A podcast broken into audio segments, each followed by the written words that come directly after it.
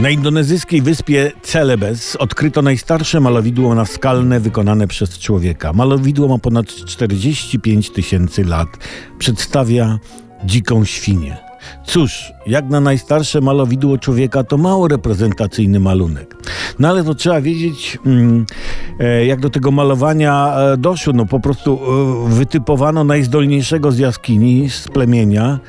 No i było tak, że, że to zwierzę, tą dziką świnię, namalował jeden jaskiniowiec pod wpływem właśnie swojego koleżki, drugiego jaskiniowca. Nazwijmy ich w uproszczeniu Wiktor i Heniu.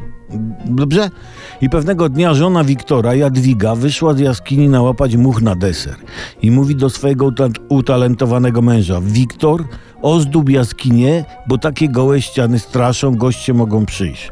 I traf chciał, że z wizytą do Wiktora wpadł jego kumpel Heniu, znany i ceniony mamutobójca. No i Wiktor chciał parę kresek namalować, nie? Ale Heniu mówi: Ty, ale dzikiej świni to nie namalujesz, Wiktor.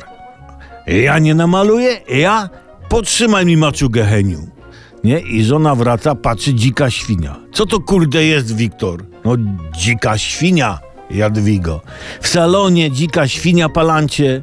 Co miał zmalować, to zmalowałem, nie twój interes, kobieto. Nie będziesz artyście mówić, co ma robić. No i tak to było z tą dziką świnią. No cóż, chciałoby się, żeby ten najstarszy malunek to była jakaś, ja nie wiem, no, monolit Liza z tajemniczym uśmieszkiem, dama z dinozaurkiem, może jakiś widoczek, a tu no nie, dzika świnia. No ale miał intuicję co do natury ludzkiej nasz jaskiniowy plastyk. Bo jak Lata później, tysiące lat później napisał Mikołaj Gogol w Martwych Duszach Wszyscy Judasze, jeden tam tylko jest porządny człowiek, prokurator, ale i ten, prawdę mówiąc, świnia.